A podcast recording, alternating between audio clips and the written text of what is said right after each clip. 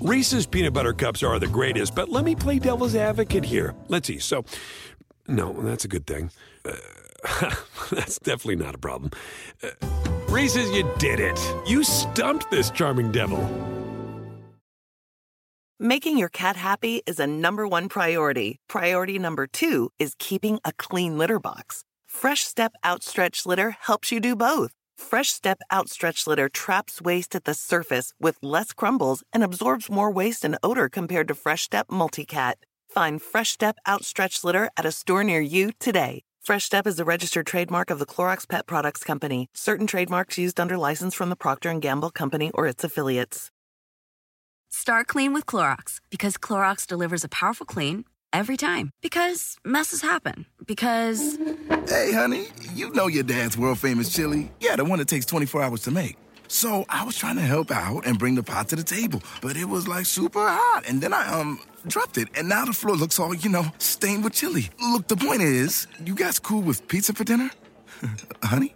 Ooh, yeah, that happens. So start clean with Clorox. Use Clorox products as directed. It's time, it's time for the Draft Dudes podcast. What's better than this? Your hosts, the Draft Dudes themselves and co-founders of the Draft Network, Kyle Crabbs and Joe Marino. Guys being dudes on the Draft Dudes podcast. And it starts now. now.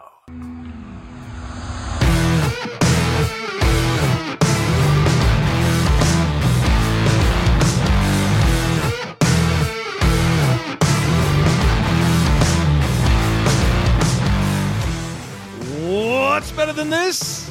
Guys being dudes here on the Draft Dudes podcast. It's Joe Marino and Kyle Crabbs. We are your hosts. Chris Schubert's here floating around producing this thing. We're from the Draft Network, and we are brought to you by Bet Online, your number one spot for all your sports betting needs this season. You'll find the latest odds, matchup info, player news, and game trends. And it is your continued source for all sports wagering information, including live betting, free contests, live scores and giveaways all season long for any sport that you can think of. So head to betonline.ag to join and receive a 50% welcome bonus with your first deposit. Just use our promo code BLEAV to receive your rewards. That's B L E A V. It's Bet Online, and it's where the game starts. Kyle, happy National Llama Day to you. Llama Day. When's the first? Have you have you ever pet a llama? Yeah, freak. We go to petting zoos a lot. There's always llamas, and there's always llamas. When's yeah. the first? When's the first time you remember interacting with a llama in your life? I was young, and I was the only thing I can remember is that I was deeply afraid that it was going to spit on me. They brought one into our elementary school one year. Laura, shout out Lower Heidelberg Elementary School in um, Sinking Spring, Pennsylvania and they brought it into the cafeteria, which was like Whoa. the most wild thing, right? There was like the the push doors in the back that led right out into the playground area. I remember it very vividly. Um, and they opened these doors and they brought the llamas in and they made them stand. There was like a 20 by 20 foot tarp in the middle of the, the cafeteria because I just remembered like we were in like fourth grade. Just, you're giggling hysterically because they're pooping all over the place with the little mm. pellets and everything. Mm. And uh, that was my, you said llama, and that was my early impression, childhood memory was the llamas pooping in my cafeteria in elementary school, wow. which is the first time I ever saw a llama. That's a that's a hell of a story. Well, what? just try to keep everybody yeah. uh, on their toes here on a Friday here on Draft Dudes. Chris, you, you said- ever see a llama before? I don't have a single llama story that's going to be able to rival whatever that was from you. So I'm just going to tragic. I plead the fifth and move on. All right. All right, Joe. What did you have for me? I was going to say uh, Lamade Zaccheaus. When you said Lamade, um, it was a good reminder of the Falcons receiver, former Virginia Cavalier, and the amazing Twitter handle that he has, which is Lamade, because that's how you really? say his name. Olamide. Uh, yeah. I'm, i was uninitiated with Dude, his, it's, his, it's, it's a great Twitter handle. handle. It's a great that handle. That is an outstanding handle. Right. All right. Okay, there you go. Chris would would deeply want to start. Uh, what, what is it? Takes on takes. You know, see the Friday. The Friday show is just anarchy in general. I don't care. It doesn't bother me. I do have an editor's note here at the top of the show though, because I got oh, I got okay. multiple pieces of feedback, And so I would like to send to the listeners of this show because I know Are you I know an apology? I'm gonna, a I- I- formal formal apology? apology because there are people that Yep. sent in the tweets, and I know there are people that didn't send in the tweets that felt this way. I failed you as the producer of this podcast on the Wednesday edition of the show because we did the tier maker of the GMs, and I did not read the team names for the general managers, and that put you guys in a bad spot. So I would just like to uh, start to show formal apology. I- I messed up, should have done better. I will do better next time. So my apology to you, you. the listeners of the show, and it's that is not in jest. I'm being very serious. I apologize. My, my guys learn from Zach Wilson. You know what I mean? He steps up, takes ownership, takes said he let him down. accountability. right. right. So takes on takes. Hat tip, Mr. Schubert. takes on takes here on the show. We start with a take from Morgan. First take since the live streaming days. That'll get a round of applause. I'll, Oh, I'll, wow. I'll Welcome, welcome, welcome, you back welcome. to the show. Let's go. Now, this is tough because we're recording this on Thursday and they play in Thursday Night Football. So we have to do this without knowing the result of the game. Take the Raiders will make the playoffs. I'm selling that take, Selling. I am too. regardless if they win or lose. It's just I think it's too deep of a hole, right? Yeah, eh, I mean, especially with the Ravens, like that's your path, right? You need the Ravens to fall off, or I guess the Chargers to fall off. Well, I And mean, even with the schedule they're- with the Ravens, I think they're going to be okay. Right. That's the thing that's working against you. If the Ravens had a really daunting Yeah. schedule, but like they're what eight and four. They're eight and four. Yeah, they're eight and four and playing. Yeah, man, you're mm. you're gonna need them to go one and four over the final Yeah. five games to have a shot to crack that, or you need the Jets to fall off the wagon. Which is possible. I don't think uh, Jets are two games They're two games clear of the Raiders. currently in front of the Raiders. Two games in front of the yeah, Raiders, so yes. like it's the the math is just not in your your favor right now, and because of that, I, I probably fade them. Who did the Jets play in the AFC West this year? Who did they play? Yeah, who did they? They played Is the it Raiders or Broncos. They played the Broncos. Okay, so that's already happened. It's a shame you couldn't have a head-to-head over one of those two teams and beat them. Yeah, no, they- they they played their game against the Broncos and they are moving on from that game. Gotcha. Um, this take from Sean Black. Take the NFL catch rule still sucks. The NFL should not change the rule every two years. Just come to a conclusion on what a catch is and roll with it. If the ball moves at all on the ground, it's they're calling it incomplete this year. If it moves at all, It's, it's nonsense. It's- I the fact that we're confused over this is is troubling, but I it's I'm also amazed by how many plays are close. You know what I mean? Like Yeah, because no, Joe, I'm I'm not amazed at how many plays are close because it's like holding. You could pull it up on every play if you want to, and the ball's gonna readjust as you're reshifting it within your hands. That's how physics works. There's whole right. So like I'm not surprised. So let's let's put down the fine tooth comb. Stop making this shit harder than it has to be. Sorry, Chris. Go No, ahead, spla- slap me on Yeah, today's good. episode. But I'm like, I'm sick and tired of this.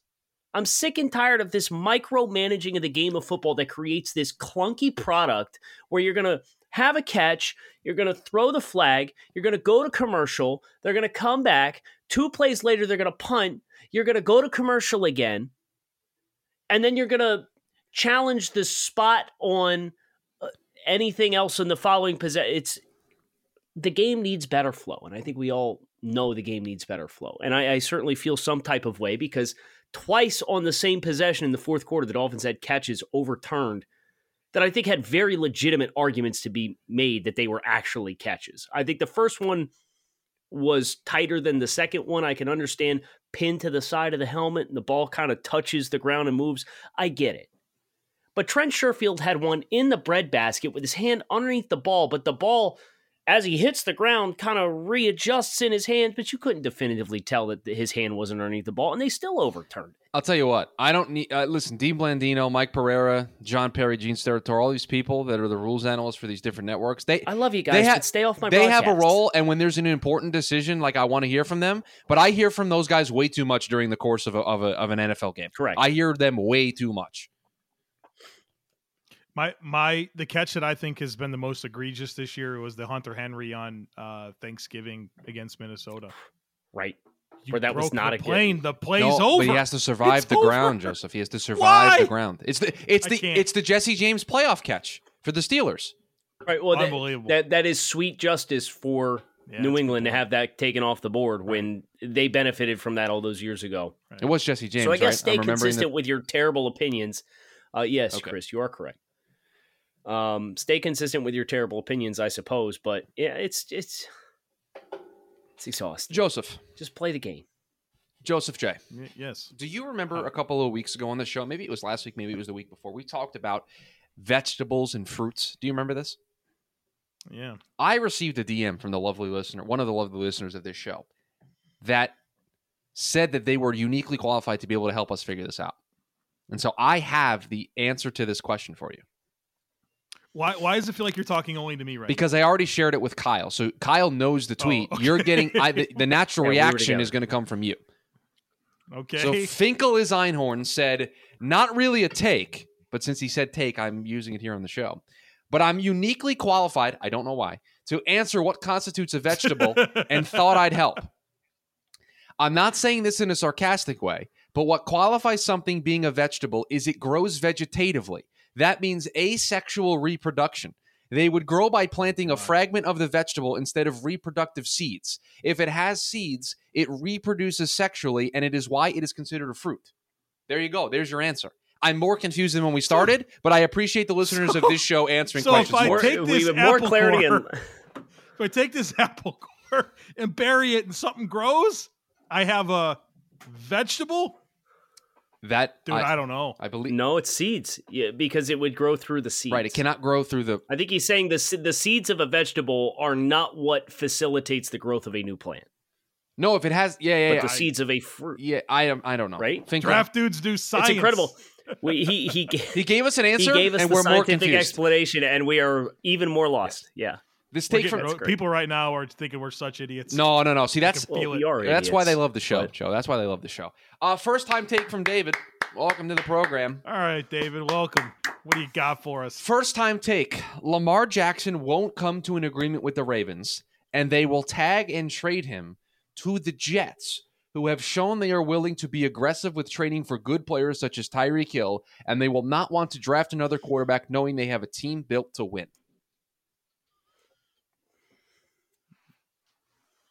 Sure. It's one of the landing spots that makes sense. Yeah, but I, I think predictively we'll take the field, right? Some other result here with I, I would also take the field Lamar? on him going to the Jets. Yes, There's just 31 other options. yeah. Well, there's not really 31 other options, You- but Thank. Look at you being literal and hitting me with that. You got to be kidding me. well, it, it's probably realistically like a, a third of that, Chris. it's- it's not that big of a list. It's probably less than that, right? It's probably Right. like a, it's probably like five or six at most. It's like the upper quartile, you know, Right. of Oh no, Upper quartile the of upper quartiles. This take from Sanderson: the Dr Pepper 100K scholarship contest is fantastic, but they shouldn't be allowed to chest pass. It's a football, not a basketball. Throw it like a football. All the way out on this take. Kyle's all the way in, I am all the way in. and I'm all the way out. Throw it through the Throw it however you want to try to win a hundred grand in scholarship money. Okay.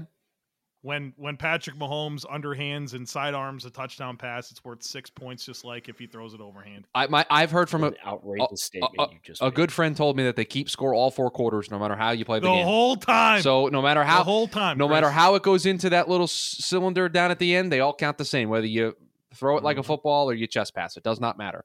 Uh, this take from Teddy. The 2023 draft class is a weird reboot of the 2019 one. The top QB has stature concerns, an Ohio State quarterback with tools but bad outside of structure. Could Levis equal Danny Dimes? He has mobility in a similar way. Question mark. Carter equals Quinnen Williams. Anderson equals Nick Bosa. There's top tight ends with one maybe worthy of a top 10 Whoa, selection. what the hell's going on here? I respect the hell out of what he put This together is here. this is really good. Teddy did very Yeah. good here. So, so Teddy, What the Nice to hear. hell? very good. Take of the week, right there it is. Take of the week. Can My we get guy. a take of the week? Can that be a thing that we do? We can, and Teddy, you just won the first one, so celebrate Yeah, you You just accordingly. wee woo. Just one first take of the week. What does Teddy get? I don't know. He gets a shout out here on the show. Is what he gets, for the take of the week. and he's the first one. But this is this is so good. Like this is. I read this take and I was like, this is That is- fantastic. Galaxy brain to the max. My guy put some thought into it. Got take of the week for the first time. Teddy. very good. So I think we're all in on this, right? Like this is very well thought out. Yes. Okay. Yeah. Uh, can can I'm sorry. I don't I don't mean to be tedious. Can you read it one more time just so that I can fully bask in all of the layers that he managed to sew together here? Absolutely. And when you're the take of the week, you get the stage for as long as you like. So I'll read it again. Take the 2023 draft class is a weird reboot of the 2019 one. The top QB has stature concerns, and Ohio State quarterback with tools but bad outside of structure. Could Levis equal Danny Dimes? He has mobility in a similar way. Question mark. Carter equals Quinnen Williams. Anderson equals Nick Bosa. There's top tight ends with one maybe worthy of a top 10 selection, C. Hockenson. And then he added, This is a simulation. So, what did we learn from 2019 that we need to apply to this year's players? Don't touch the quarterbacks. and, if, and if Jalen Carter's going to be Quinnen Williams, he's going to be a good player. Yeah, but you got to wait two years to get him there, right? right? Well, it, so eh, stay patient. Blame Quinnen didn't have that foot thing early on. I think. Yeah, also, bl- so blame, Quinnen, blame the coaching staff. He had Adam Gase coaching him up for a season, so I'm going to be Man, a little. We're, we're only three. You know, you, wow. We're less than three years removed from Adam, Go- Adam Gase being a head coach in the league. Yeah, thanks, Joe. Don't need the reminder. You know who you should be mad at? The Adam Gase. Peyton Manning stalled the development of Quinn, Quinnen Williams. I blame Peyton Manning. The New York Jets. I blame don't Peyton get, Manning. Don't, don't, get mad at Adam Gase. He did. He only took the job because they called. You know, like Gregg Williams. this take from RC take Brandon Staley is a media creation coach due to his press conference soundbites and hipster okay. Twitter liking that he uses two high coverage. However, he does not offer any schematic advantage on either side of the ball and relies on Herbert to make the team quote right. As such, the Chargers are poised to miss the playoffs all three years of Herbert's rookie contract. I am abstaining from this take until after this weekend. You you don't want to put the negative energy out there. I appreciate that. I, that's very good out of you. I, no, yeah, I, I, I, get it. I do not want the hex. Yep. I do not want the hex. No, I get it. I'm not touching it. I'm not going to. So quit asking. I. I think there's some fairness to what he said there. I mean, I would hope that. I mean, the Chargers. The Chargers. uh hiring process didn't include that he has cool sound clips and hipster tweets or whatever he said there. Like they certainly believed in him to be the leader for their football team. And I think there was a trajectory there that looked pretty good. It seemed like it may have been accelerated a little bit. Um, but I, I think there's some truth to what he said. Take from Eli. Take Matt Ryan doesn't bring anything better than a younger, hungrier QB brings. GMs need to start giving more chances to cheaper, hungrier quarterbacks than guys like Matt Ryan. They will save a ton of money and embarrassment. Stop trying to save your asses and do the right thing. Older QBs bring nothing better except TB12 that seems to be in his own tier. I think there's so many variables. I don't think we can have that conversation in a vacuum. Old quarterbacks bring nothing give every opportunity to young quarterbacks. Like Philip Rivers was good when he was in Indy, and he was an older yeah, quarterback. the playoffs in right. position to win a playoff game. Ryan Tannehill is an older quarterback and is getting stuff done for Tennessee. Like if you're expecting him to be Tom Brady, then obviously no. But if you're expecting somebody to be a serviceable starting quarterback in the National Football League, like there are right. plenty of examples of older quarterbacks doing good things. It can be worse. I think is kind of the the phrase that I keep coming back to. It can be worse. Right. So that's that's the juggle effect, right? Is you got to ask yourself what is the opportunity cost of a short-term bridge versus a long-term question mark that has more developmental upside but you know probably less of what they are. Right? And, and if you feel like know-how in the room too, right? Like right. give your offense a chance. Right. This next take. It's a tough call. The layman's terms. Take. Chiefs need a new DC. Spags' defenses take too long to come together and are too blitz reliant.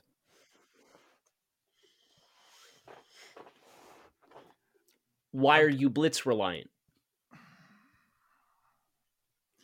Are they blitz reliant? Is that true? We need to look. We got to look up their. their yeah, we could. Rate. We could. We could do some research on that. Sure. Yeah, I gotta know. I gotta know. I mean, I I've I think there's some every year the Chiefs start really slow on defense and kind of figure it out late. Um, I, I think they've just had this revolving door at corner. They keep like changing those players around a, a ton. Um, they've missed on some of the D linemen that they caught they were counting on. I would love to be able to find where according this to is. pro, acco- Blitz- according to Pro Football Reference, the Chiefs are tied for 11th in the NFL at blitz rate with 28 percent. Do you mind telling me where you They're- found that? they're- They're like two percent away from being like right in the middle of the pack. I, don't- I wouldn't call them a, a blitz reliant defense. If you go to Pro Football Reference, go to team defense. Yeah, that's where I'm at. Oh, scroll down further. Scroll Scroll, down. down further. I didn't scroll down enough. Yeah, Sorry. yeah, yeah, yeah, yeah. My Yeah, apologies. the, the advanced defensive statistic here, and it, it- here's what I would say: uh, Pro Football Reference has a lot of a ton of great stuff that's kind of like embedded. So if you ever, if you've never done it, go to Pro Football Reference and search like the macro, like leaders by year type thing, and just spend an hour Oh, just poking around. all the You know, time. it's super easy to do, Yeah. but it's like it's not super easily found. And as a result, what you end up getting is kind of these gems of statistics. Uh, thankful that Chris already has this week's two truths and a lie locked in, so he can't go find some obscure statistic that he can pull for two truths and a lie this week. Dolphins Craze says, not a take, but Anthony Richardson would be QB blank in the 2022 class. Wow. Well, he's in, right? Well, he's in now. Yeah, He's he's, in. in, now. He's in. Yes. Oh, he's so 2022 class. Okay, So, I'm an idiot. Kenny Pickett, Draft Malik dudes do math. Yeah. So there you go. So yeah, where would he be in that class? I- I By the by the way, first. by the way, you, emailed you- Joe, you mentioned Desmond Ridder. Looks like he's going to be the starter for the Falcons. Yeah. Very exciting. Hopefully, he's got enough around him to have a chance. You just you got to you got to evaluate. Got to see what you got. Even if you grade it on a curve because he doesn't have a whole lot, you still got to get him out there. The reps So- will be good so- for him. Yes. I would say Richardson would be, and and this is assuming you have Richardson with the resume that he has right now, right? Not at the end of last year when he played in like five games and had like 10 attempts, right? But if you took Anthony Richardson's resume right now and you transplanted him into last year's class, I honestly think he's QB1 because Malik Willis was who we had graded Mhm. based on tools and physical ability, but you understood that there was developmental upside that or and and you were leaning into developmental upside. Well, with Richardson, it's the same case with le- a little less playing experience, but exponentially better tools as far as what he can do as a runner and throwing from the pocket. And I think he's probably more disciplined uh, to stay inside the pocket than than what Malik is. So just kind of comparing him one for one against Malik Willis, I think he has a number of significant advantages. This take from Schnappy. Take Snappy. draft eligibility should be time based or snap count based. Three years or something like 1,400 snaps, possibly vary by position. For reference, Drake Maye is at 1,017 snaps. Marvin Harrison Jr. is at 960 snaps. Hmm.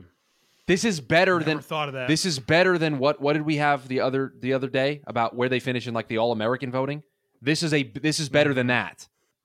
This is a step in the right direction here.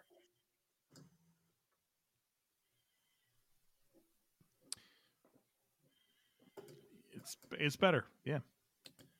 What's the concern? Like, uh, I guess what I would want to identify is what is the reason we have any restrictions on going to the NFL? Is there something fundamentally different about being from being 19 compared to being 20? I mean, I kind of think there is, it's- is, it's but just a Yeah, so it's I don't know how you quantify it, It- though. it's weird, Joe, because uh, I'm, I'm gonna I'm gonna cross sport reference here, and I'm gonna go basketball. But in basketball, right, the the there's an argument of there are kids that are playing high school basketball right now that are 18, 19 years old that could go play in the pros right now and drop 15, 20 a night. They just can do it, right? They can they can make the leap from from high school to pro and be a reasonable NBA player. Do we really feel that a kid in senior year of high school can jump immediately to the pros and have any sort of value to a 53 man No, no roster? chance. And so so That's so your default is that they have to go to school for some sort of time. And so I think once they're in school, should we put a limitation on it? No. Like if if this is a good opportunity for me to remind everybody in the world that the Houston Texans would destroy, and I mean destroy the Georgia Bulldogs. Destroy them.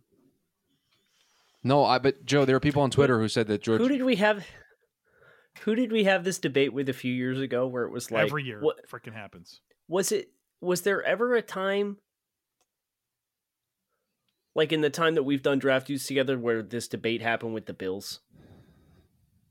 If they could be the team that, oh, Yeah, probably back do, in do you like remember? Do you remember that? I feel like that was a, a big, big, big thing at one point. Oh, Yeah. it was. Yeah, it- we certainly we did it with the Jags, right? The the the, the that winless Jags every team. year. One of those teams that Yeah, like went late into the year without a win. they would kill them. The NFL team will always win by a billion. Probably. let- I'll take the under. Bloodbath. I'll take. I'll take the under Ha- on a billion. Has there has there ever been an NFL t- or a college team, an individual college team that you felt might give an NFL team a chance? No. Not a single one. Not and here's where. I agree with you looking at this year's Georgia team and Michigan team and like the top teams. They don't have all this this stuff, right? there were some Bama I'm just wondering if there was ever if there was ever a 19 juggernaut LSU? college team. Yeah, sure. I mean, uh, we could generally perceive that's one of the best college teams in recent My history, lifetime, right? for sure. No question. The And worst what's team in the the NFL worst- that year would have killed them. All right, hold on here. That was Stand the by. Cincinnati Bengals, finished with the number one overall pick because they drafted Joe Burrow in the first overall pick in the 2020 NFL draft. Okay, so there you go. Has there ever been an NFL team that was so bad that you thought maybe the 2019 LSU Tigers could give them a game? Not in the same year. With that winless Lions team. Any They were bad. any of the years that Hue Jackson was the They coach of the bad. Browns. Coaching matters here Put too, the- Joe. Like I think a Saban Put the s- led Alabama team could kind of coach a little bit better and, and do some. I'm Mm. I agree with you. I would never pick the college team. I watched I watched I'm Bama not sure play they'd this have year. positive so yards. that- Joe's not sure they'd have positive See, I, yards. I can't go that far. I I I I, Mm. I would pick the NFL team, but I, I cannot go to that extreme. Tattle take. Tattle take. Joe doesn't think the best college team in our lifetimes would have positive yards against the worst NFL team in our lifetime. I'm going to put that in as a tattle take here on Takes on Takes. So speaking of that, take from Bub, take because the Bengals defense is so multiple, the best strategy to attack them is to have two entirely separate game plans. Yeah, go to the line every time with two different play calls because you don't know if you're getting. You just don't know what you're getting. I think you got to no. You just have to know that, right? It's like you call a pass play. You have zone beaters. You have man beaters. Adjust side adjustments. You got to be able to win. out- You got to win the line of scrimmage too, right? That's critical, and that's tough So because gotta- when they got you gotta- out there and Hubbard and Hendrickson, So you got to build in your pre snap tells yeah, to get yourself into the right call. And then you got to win the line of scrimmage and go out and execute. that's it. Tough team. Let's take from Graham. Boston cream is the best donut slash breakfast pastry. Oh, I don't hate this take. I'm out on this I don't take. know that I love it, but I I'm don't. out. I don't hate it. I'm out.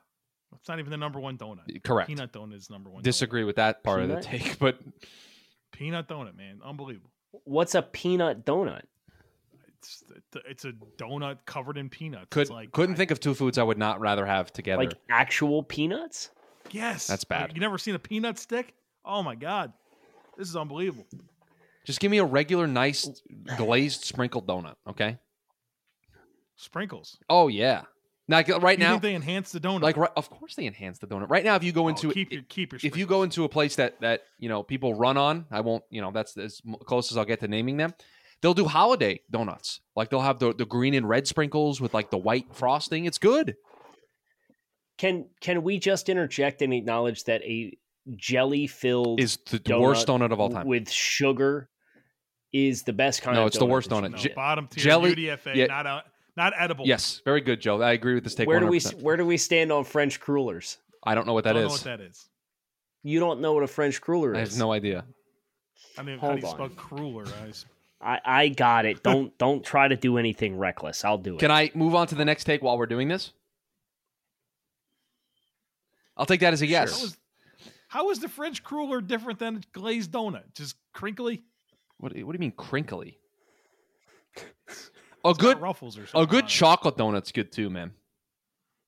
I agree. Yeah, five year old adolescent Chris out here standing for a chocolate donut. Listen, donuts you are only eat the chocolate donut holes too. Yeah, I do. Donuts are not meant to be an extravagant lifetime like food experience. I just give me something sweet that that Oh, fills some me people up. love them. No, donuts are great, people but like love donuts, d- man. w- don't act like this is a five star meal that we're trying to have here, and it can't be like b- just basic and good. Like basic, good, sweet. That's all I need. I don't need to be. You ever see this before, Chris? Yes, I have. Those are trash. That's a French cooler. Let's take from Countdown Scouting. Take Russell Wilson fails to finish the season with more passing TDs than bathrooms in his house. what does he have? 12? He has 12, ba- 12 bathrooms? bathrooms in his house. How many passing touchdowns does he I have? think he's got like nine. eight. He's got eight. He's got eight, so he needs four more. I think he does it. I think he gets there. He's not on a good pace. He's not on pace for it. Yeah, but come on. He missed a couple games. He'll get there. He'll edge it out. He'll finish with 14.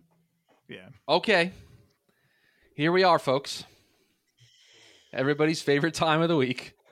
Oh, is, Is it that time? It's time. It's time. Fighting. Two truths, Fighting. two truths and a lie. the standings entering this week. Chris, are you gonna are you are you are you gonna have to cut that out? No, we can keep it. Is that a copyright violation? Nah, we can keep it. Um, the standings entering this week, and remember, we at the end of this month we will declare a winner for 2022, and then starting in the year Who's 20, that going to be? it's probably going to be Kyle. Uh, in the year 2023, we will do Ooh, we will do Say it again. we will do monthly, and then every time somebody wins a month, they earn a point, and then at the end, or they'll like we'll- Wow. we'll do three points for the per- the person who wins first in a month. One point for the person who wins second, who gets second, and zero points for the person who finishes third. We'll keep track throughout the year, and at the end of the year, we'll have a point system that'll determine who is the winner of two what, truths do- and a lie. what do you get when you win the year? I don't know. Hopefully, the end of this game. You could decide to end the game at any time. Um, so entering this week, Kyle's in first Well, place. I'm not getting rid of it at the end of this year, so we got at least one more year. Kyle is the leader right now at 15 and 7.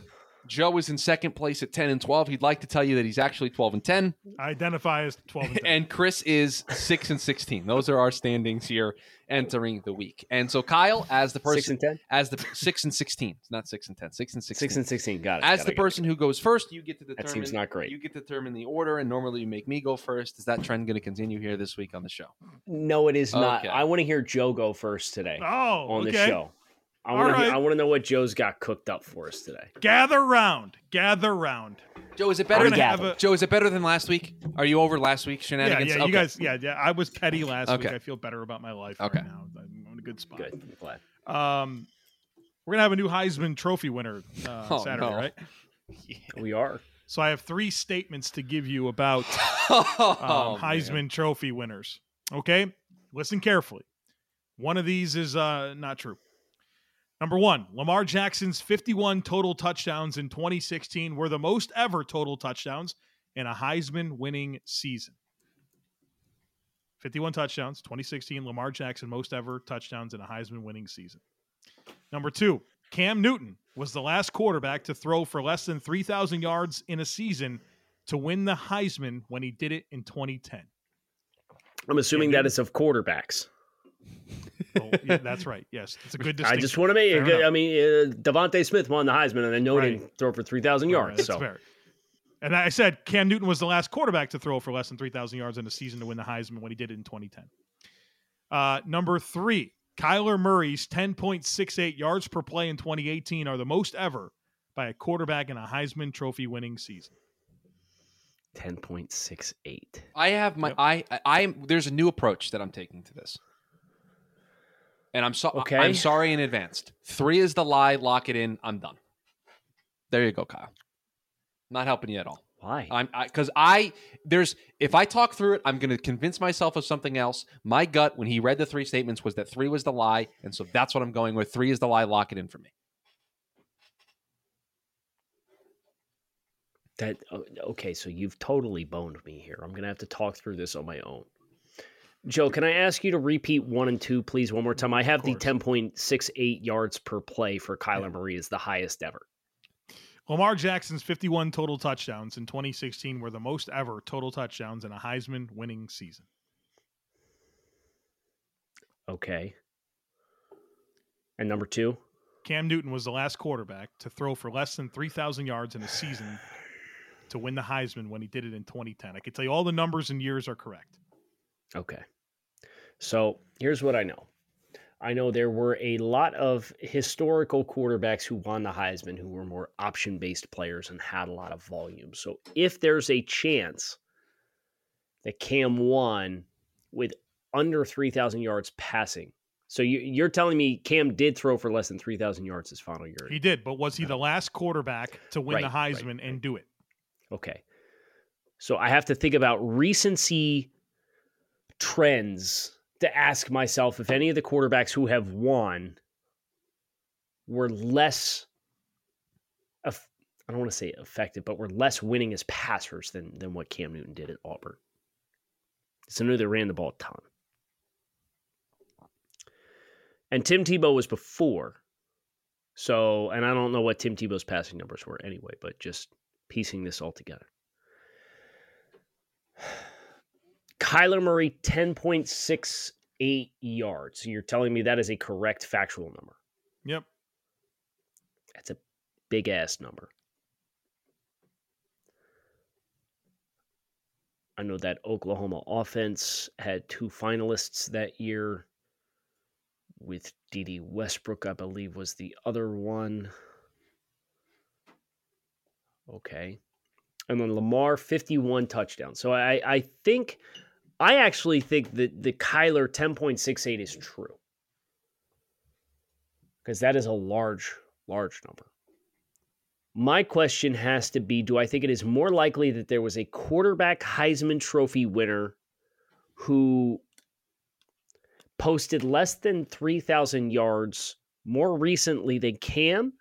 Or do I think it is more likely that Cam or that Lamar Jackson's 51 was surpassed by somebody at any juncture in the history of the award? You've thought this out to a point that makes a lot of sense, Kyle.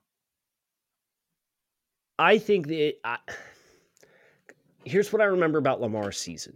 Lamar killed it on the ground. I think he had like 20 touchdowns rushing that season. There have been some college quarterback seasons in which you've seen guys go off for more than 40 plus passing touchdowns. Is it possible for one of those guys to have posted modest rushing numbers but gotten more through the air?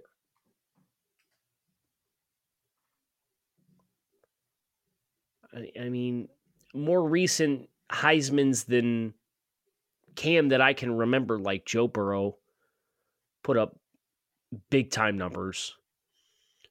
Bryce Young, big time passing numbers. Mariota, big time touchdown numbers, passing, or big time big time yardage. He definitely didn't throw for less than three thousand. I think it's more likely that Lamar's touchdowns were beat out than Cam threw for less than than than somebody threw for less than three thousand more recently than Cam. So I'm going to go with one is the lie. Locked in? Locked in. Okay, well, nobody guessed number two as the lie, and that's good because Cam Newton was the last quarterback to throw for less than 3,000 yards in a season to win the Heisman.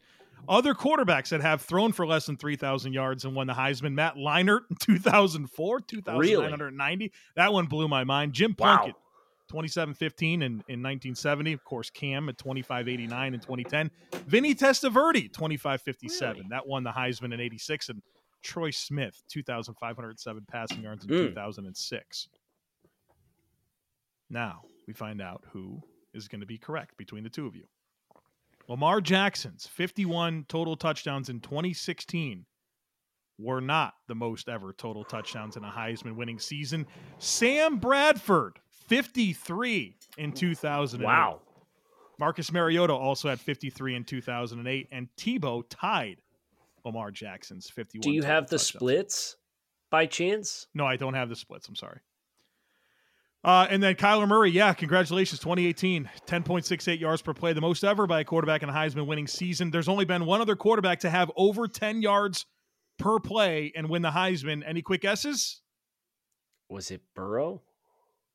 Yeah, anything, Chris? No. Baker Mayfield. Only two quarterbacks ever. How's that for a resume for Lincoln Riley, huh? Yeah, I'll tell you. I don't know what Caleb Williams is, but maybe he'll he'll be. You have three of them. That's insane. Let me check. That's a w- No, we got to know, right? that's uh that's a dub for Kyle. I Kyle. can't tell correct? if Chris is just super mad or if he's frozen. I'm not frozen. I'm here. yeah, it's a it's a win for Kyle and a Yep. you know L for You know. Yep. Okay. Okay, so Caleb Williams, nine point one yards per attempt. It's per play, so it would be rushing. Uh, Maybe he's of av- he's averaging three point four yards per rush. Oh, crap. Okay, I'm ready Chris? to be a Sure. guesser. I will go. Are you alive? I am here. Yes. I would be happy to go next, gentlemen, here with my two truths and a lie. Uh, pass rush, getting after the quarterback, the focus for me here today on the show. Uchenna and okay. Nwosu. The AF, Jen Nwosu. the AFC team, the AFC team with the least amount of sacks this season is the Las Vegas Raiders. There are only four NFC players in the top 10 in sacks this season. Three teams have at least 40 sacks this year. Forty already. That Wow, that uh, seems like a lot, right? three okay, so- teams already. Raiders least amount of sacks in the AFC, Kyle. I know that Crosby's doing well, but I think that Chandler Jones gets got like his first two sacks of the year. I can tell you that the Raiders sacked Herbert five times last weekend. It's probably helpful. That's what I can tell you because I obviously did the research with the Dolphins and Chargers playing this weekend. I know the Dolphins didn't have a lot of sacks. They got more than the Raiders. Um, I can tell you they have 29 sacks on the season. You think there's anybody? They have. Uh, uh, here's what I'll tell you about the because I'm doing a whole project because my fan base had this stupid debate about the value of pressures earlier this season. So I'm charting pressures and depth of target and time to throw and pressure percentage uh, for the Dolphins in every game that they played versus the per season average of the teams that they're playing. Um, the Dolphins' pressure percentage went from 43% pre trade deadline to 58% post trade deadline with the acquisition of Bradley Chubb. Can I just can Okay, I, but do they have? can I can I just stop? Does- Can I just stop you guys? I played two lies and a Yeah. truth this week instead of two truths and a lie, so you both can take the win and move on. We're t- Team Schubert's in Well, no, Team no. Sch- Let's Team Schubert's in shambles right now. In shambles. No, let us sniff out the truth. So we got to find which one of these is true. We gotta find. We gotta find the All right, truth. this is what I've been trying to I'm do not- for I'm- weeks. Uh, Listen, I'm just not gonna take the L and move on. No, or th- th- take No, no, the we can- move on. we can for, pivot. for content's sake. We gotta we gotta stack this thing Team, together. we, we All just right, we're not which- prepared this week. Team Schubert's going to have to get back to the drawing board and how did Chris? How did this? I, happen? I know what happened. I know what happened. I wrote down two statements that I liked as lies for the week and then didn't remove one when putting together the list because I put together a couple and then I narrowed down and I narrow down the wrong choices. Okay, so here's what makes me feel good, Joe. You and I both heard that there were three teams above 40 sacks already this season, and we were alarmed at how high that number was. right. I think that's one of the two lies that we now have at our disposal. Okay, I'm with you. Which gives us now a 50 50 chance that the Raiders have the least amount of sacks in the AFC. And the alternative truth is what, Chris? There are only four NFC players in the top 10 in sacks this season. I mean, that's that's a pretty proportionate situation, right? It's four out of ten. I mean, five is half. The Raiders don't have a lot of, or excuse me, the Ravens don't have a lot of sacks. I can't. No, the Texans. I Jerry Hughes has eight. How many more do they have though?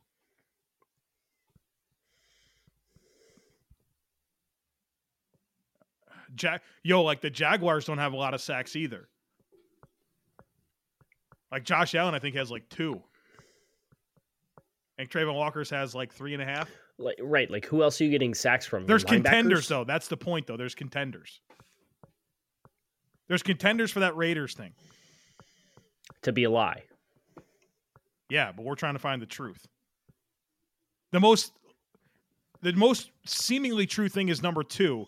What can we kind of do inventory here? Parsons, I, I'm sure, is up there. Bosa has like 14, That's certainly in the top ten. just logged two and a half last week. Um, Thinking about a lot of injured players. Right. Um, what about Za'Darius Smith? yeah, he was he's up got to be in there. Yeah.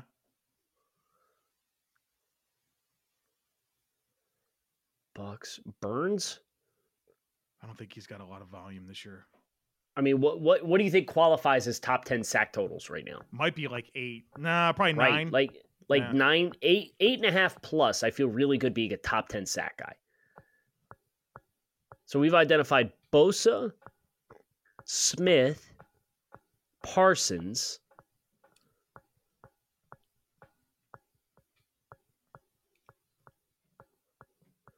Jenna Maybe it might be. It's not Aaron Donald. So the, all all of that leads to me. I I think that that's probably. I think I agree with you. That's your more most likely outcome. For that to be the true statement. Yes, like Um, I we we acknowledged at least at least two contenders on the AFC side of things between Three, Houston, really. Jacksonville, and who was the third? Ravens. Raven. Okay, okay. I'll I'll I'll ride with two is the truth. All right, I'm with you. All right, so I'm going to put you guys down for for the the, the dubs that you got here. Is that because we got it right, No. or is it because you got the concept? Well, that's because I played three lies and a truth. Apparently, now looking back at this, probably my worst performance ever in the history of two truths and a lie. So we'll go. what the we'll go. hell is going on here? We'll go through this one at a time here. The Oh, the AFC team with the least amount of sacks this season is the Las Vegas Raiders. You guys said that was a lie. That is that is a lie. The Jacksonville Jaguars and the Cincinnati Bengals are both worse at 19 sacks. The Bengals. Wow, the Bengals. Are you kidding? Okay. How many sacks do they Uh, have? they both have 19. 19. What's dead last in the league? Dead do you have that? I info? do. The Chicago Bears at 16. Okay, that makes sense. Uh, the Houston Texans have 28 sacks this year, Joe, because you threw them out as a team earlier. Disrespect. The second statement. So uh, this, they got 20 sacks from people not named Jerry Hughes. so here, the, right? Who are they? Where are they getting? So well, that, Jacob Martin or to be whatever? fair, I think Maliek Collins got six and a half against Robert Jones and the Dolphins in Week 12. here, So let me let me let me let me look here. What you have on de- what do they have on defense? schlep. They have eight from Jerry Hughes, three and a half from Rasheem Green, two and a half from Maliek Collins, two from Christian Kirksey, one and a half and a The half for Jonathan Green. and a half, and they're going to log Yeah, 20. they have 28. They have a bunch of ones and half sacks here. Okay. The, Bozo the second statement there are only four NFC players in the top 10 in sacks this season. This is kind of half true. So I made a mistake here. So, so what I happened? want no. The people need to respond. I was called the Zach Wilson this, of yeah, Word this is, Association. this, no, this Something's is got to yeah, come no, this here. is the worst performance. Chris yeah. is going to get that's- absolutely that's fine. blasted That's- for this, that's- as he should. That's fine. I deserve it. So when doing this, there's a bunch of players tied at 10, and I didn't scroll far enough down. So at 10 is Justin Houston. And then there are two NFC players also tied with him at 10. But when you just look inside the top 10, there are only four. It's Nick Bosa, Micah Parsons, Brian Burns, and Za'Darius Smith. So that's what med- led me to write the statement. So it's it's it's not true, but you guys were right in asserting that it was true. Okay. Then the last statement. Okay. Three teams have at least 40 sacks this season. That is not true. There are only two teams that have 40 sacks this season. There are other teams that are close. Let me pull it up here. I have to go back a couple of things in the thing. The Dallas Cow I am the. Dallas Cowboys and Philadelphia Eagles both have uh, over 40. Dallas has 48. The Eagles have 42. The Patriots have 39. The Bucs have 38. The Ravens have 37. Those are teams that are close. The Chiefs and Jets have 36. So do the 49ers. It feels crazy to me that the Bucs are that high on this list. 38 sacks. given the way that this defense has played for the vast I- majority. Of the I will season. break- I understand their run defense has regressed, but Let me break it down for you. I will take a That's a high number. I will take a peek here for you. Stand by. Six and a half from Vita Vea, five and a half from Devin White, three and a half from Carl Nassib and Joe Tryon-Shoyinka, three from Barrett, Winfield, and Nelson, two and a half from Logan Hall. They've got two from Lavonte David and Nunez-Roches. balanced. That's how they get to the Everybody's top. got a couple sacks. Everybody, everybody eats. So the Zach Wilson of Two Truths and a Lie performances here on the show today. I'll take that with great honor. I apologize. Save us, Kyle. Okay, are you ready? No, not really. I'm, I'm kind of I'm kind of flustered right now. I won't lie. I'm kind of flustered. See what happens here. Okay. So I cross-referenced these statistics between two places. Uh, Pro Football Reference and NFLpenalties.com. Our statistics today for Two Truths and a Lie are rooted in offensive line penalties. Here are three statements, one of which is false. Just clarifying two truths and a lie. One statement is false. Philadelphia guard Landon Dickerson is responsible for more accepted penalties this season than any other offensive lineman with 10. Statement number two Rookie Houston Texans guard Kenyon Green is the most bailed out offensive lineman this season with five penalties declined or offset by an opposing penalty. And statement number three the Carolina Panthers are the only team in the NFL with more than one offensive lineman ranked in the top 10 for most penalized individual linemen. So they have they have two of the top ten. Is that what you're saying? Correct. They are, and and the and no other team statement- does. Correct. One is the lie. Lock it in. Chris, eh, part of the bit is you got to talk through it and provide a little commentary Nah. here. At Chris, least are work you- with are- Joe. I kind of want to work with you here and, and, and provide a little bit of conversation about this since Chris decided not to for both of his. Chris, are you aware of any any offensive linemen in the NFL that have been getting penalized a lot? Because I I'm not. I, I'm not. So I and have that- no what. and that's why I just just took a shot. So I don't know. Landon Landon Dickerson has the most accepted penalties at ten. I have no way to validate or refute that. So I I'm can tell you there are. with- T- I can tell you there are two players in the NFL who were flagged a total of eleven times. Now that does not include offset or Accepted, decline right. penalties. I, I'm inclined to believe that two is true. Kenyon Green um, has been the beneficiary of, of declined or offset penalties. It feels like that, just feels true to me. Like you could see teams being like, "Yeah, we don't really care. We just we don't we'll, we'll take the down. We we'll lose the down or whatever." Um, and then more, Panthers have two of the top ten most penalized offensive linemen. I don't I don't have any reason to believe that that's true, but that's a really weird thing for Kyle to bring up as the lie. When the other two feel more true to me. So I don't know if it's bait or if it's just the obvious thing that it's like probably unlikely that that's true.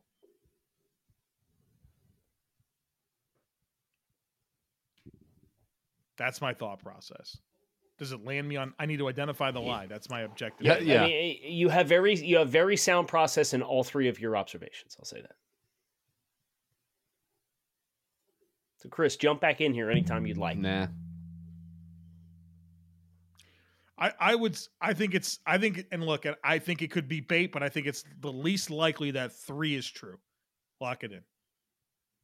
So I'm trying to Okay, find the lie. I'm trying to find the lie. Did I do that? If I think three is a lie, You- then I've you found- identified the lie. you- okay. You have properly communicated what you are trying to convey. That you think number three is the lie And that's my objective. because it's find the least likely to be true. Yes, that is the purpose of two truths and a lie. Okay, that's Chris, my process. You you fudging and, and creating three lies and no truths is going to haunt this podcast on Fridays for the next month. I just want you to know that because we're all going to second guess.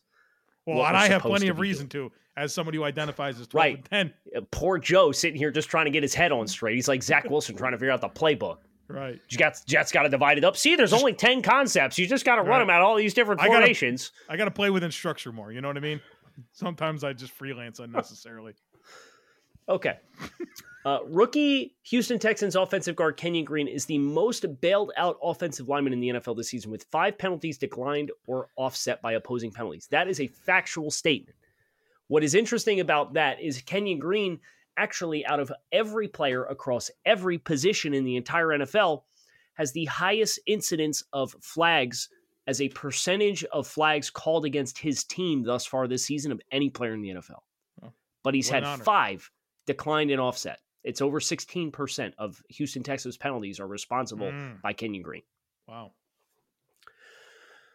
Philadelphia guard Landon Dickerson is responsible for more accepted penalties than any other offensive lineman this season.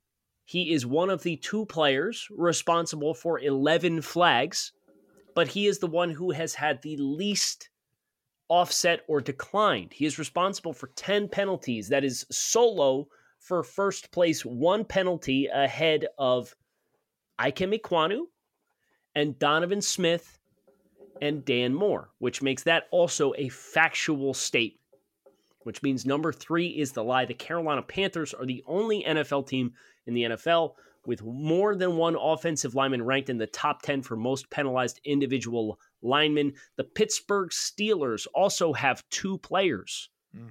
Dan Moore being one with nine penalties incurred against him, and Kevin Dotson has eight. That is tied for fifth place with several other players, including Brady Christensen of the Carolina Panthers. Wow. So I got it right. You got it right. What's the updated standings? Kyle at 17 and 7. Joe at 12 and 12. Chris at 6 and 18. No movement. Everybody you know what, Chris? You can't get mad at yourself because you put zero effort into today's. Well, wait, how am I 12 and 12 if I got one right? So you were 10 and 12. 13 you were 10 and 12 going into the week. Nope. And you Oh. got both right. In my head, I'm 12 and 10. Draft dudes do math. Jesus. See, this Christ. is why So you, wait, I'm 12 and 12. I identify as 14 and No, you're not 14 and 10. I gotta reset. No, you cannot. No, you're four. You be fourteen and ten. You're not 14 and 10. You're 12 and 12, Joe. He would argue he's. 14 I know he, I know he's arguing that, but that's just not that's true. And that's not true. Kyle. I did put in effort. I just put effort in, in the wrong places. I didn't. I just didn't double check my work. It's what it is. I'm not mad at you. I'm mad No, at myself. I'm not saying. I, I'm not. I'm not saying it's your takes. I'm saying your your immediate No, response tried- to both of I our takes was to just throw a dart I- and I'm not try to talk to Kyle, them. I'm six and sixteen. I had to try something different, so I went with what the gut said this week. We went zero and two. It- work work it with your work. people. It didn't work. work with us. We're gonna go back to the drawing That's the point. It- it's on me. I didn't play well this week. I didn't bring the best version of myself to the table. I let my teammates down. We'll be better next week. What do you want me to say? We're late. We got to get out of here. Kyle, Kyle Crabbs, Joe Murner, Chris Schubert. Thanks to our friends over at BetOnline for their continued support of the show. Enjoy the games this week. Come back on Monday. We're back again. Hope to see you there. Thanks for listening. Thanks for being here for another episode of the Draft Dudes Podcast. Be sure to subscribe so you don't miss the next episode.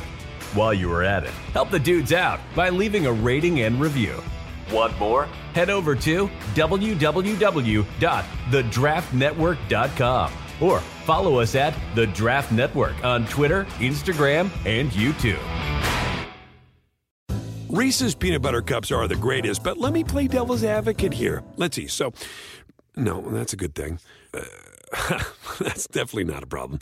Uh, Reese's, you did it. You stumped this charming devil.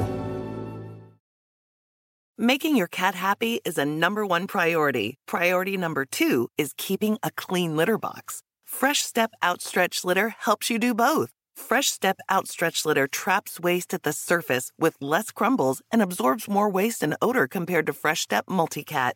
Find Fresh Step Outstretch Litter at a store near you today. Fresh Step is a registered trademark of the Clorox Pet Products Company. Certain trademarks used under license from the Procter & Gamble Company or its affiliates. The South Dakota Stories, Volume 5. South Dakota seemed like the perfect place to unplug. But I ended up connecting to the world around me. A world where each sunset was painted, where I felt adventure's pulse with every step, and where cold water trickling, pine swaying, and grunting bison became my favorite soundtracks. I just wish I didn't have to leave. There's so much South Dakota, so little time.